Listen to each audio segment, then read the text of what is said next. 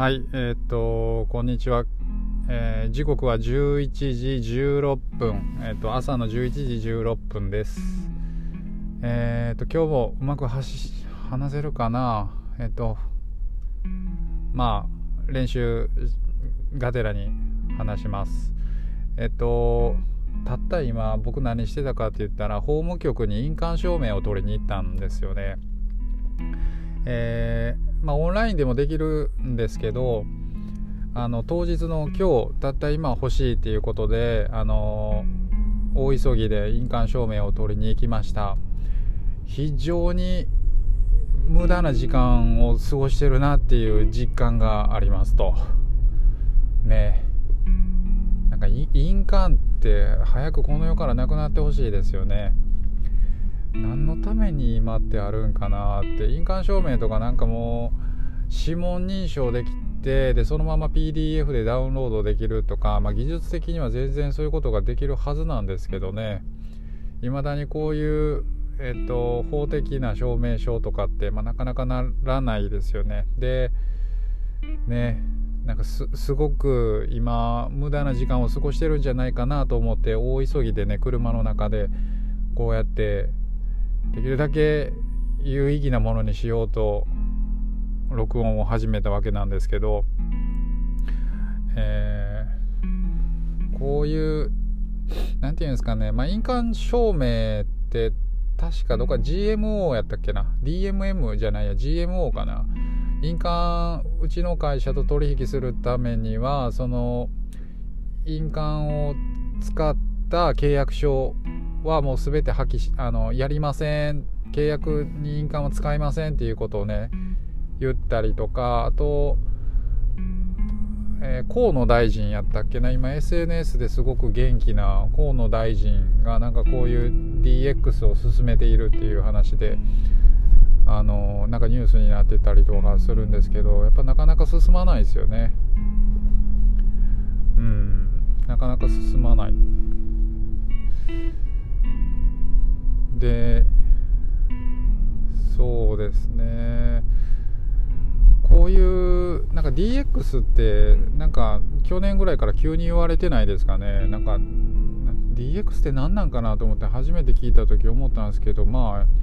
あカタカナに直したらデジタルトランスメーションって言ってね要はデジタル化でしょ。言い方変えただけやんって思うわけですよね。IoT だったりとかね一時流行りましたよね。あとデジタル化。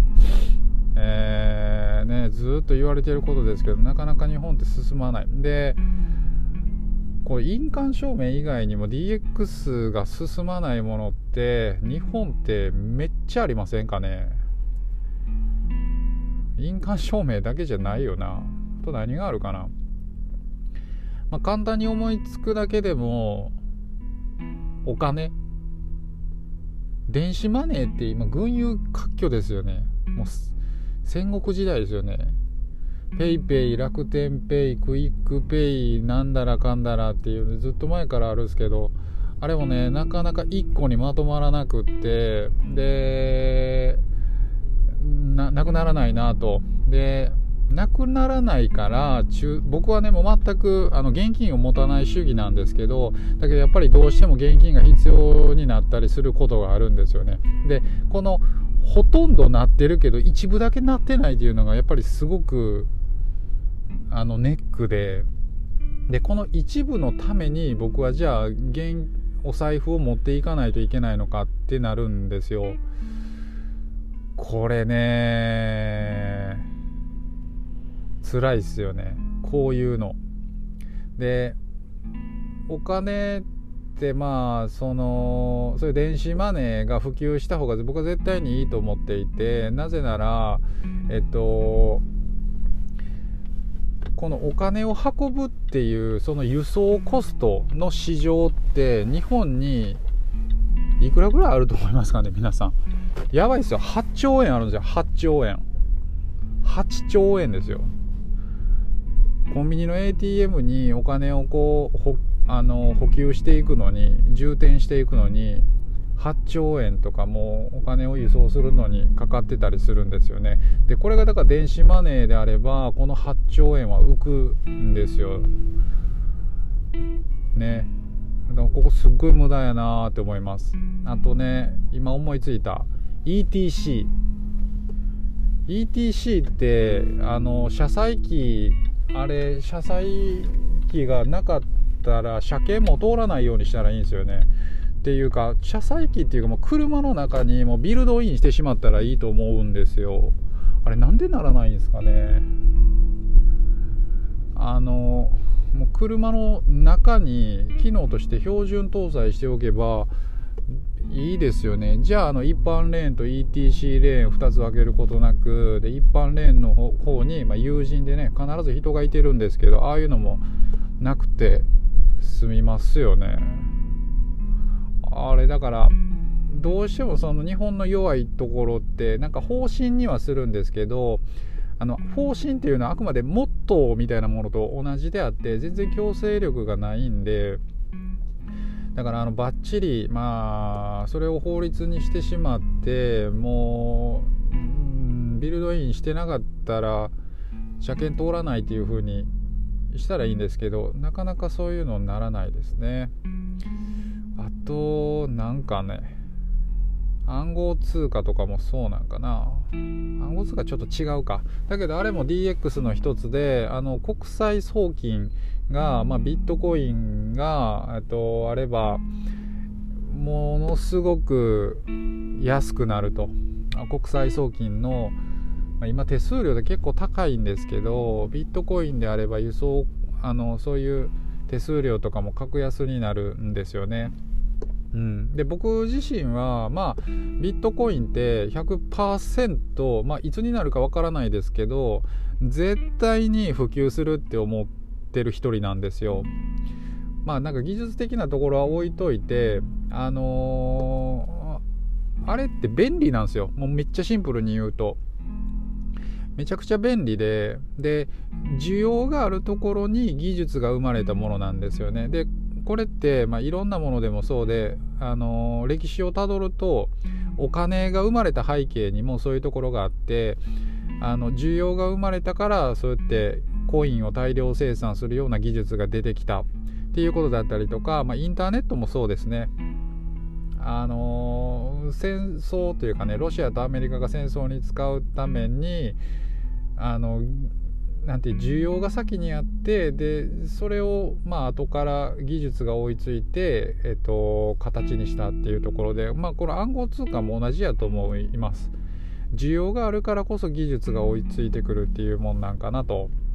っていうことであのビットコインもいつになるかわからないでしょうけわかんないですけど僕は100%一般的に普及すると思ってます。はいあと2分あるなであのー、そうですねなかなかやっぱ日本がそのこういう DX 化していかない背景には多分それなりに今のシステムでまあ多少不便であってもなんとかなっちゃってるっていうところが大きいんだと思うんですよね。あのニューヨーク行った時にすごい感じたんですけどなんか街並みとか結構古くってで実はなんかマンハッタンはねあのすごい綺麗なハイテクなビルとかが建ってたりするんですけどブルックリンとかクイーンズとかはね実はそうでもなかったし割と地下鉄とかも結構汚くて。うん。なんか最先端って匂いはしなかった。反面反面僕フィリピンに住んでたんですけどフィリピンってねもうあのー、なんかそういう何て言うんでしょうね携帯とかなんかめちゃくちゃみんな汚いビーチサンダル履いてたりしてなんか全然インフラも整ってないと思いながらも実はめっちゃみんなスマホ持ってるんですよ。インターネットがものすごく普及していてなんか2世代ぐらいすっ飛ばして時代が先に行ったような感覚がすごいあるような面白い国でで実はタイバンコクもなんか同じような印象を受けました。田舎の方はあの本当に何もない感じなんですけどねドムワンとかあの超バンコクのど真ん中行くともうめちゃめちゃ新宿みたいなショッピングモールだったり建物がね建っててここもやっぱりね2世代ぐらいすっ飛ばして時代がなんかてるなんか時代が先を行ってるというような感じでなのでもっともっとね日本もあのねじ込んでその DX 化っていうのをねあのしていってほしいなって思いますはい。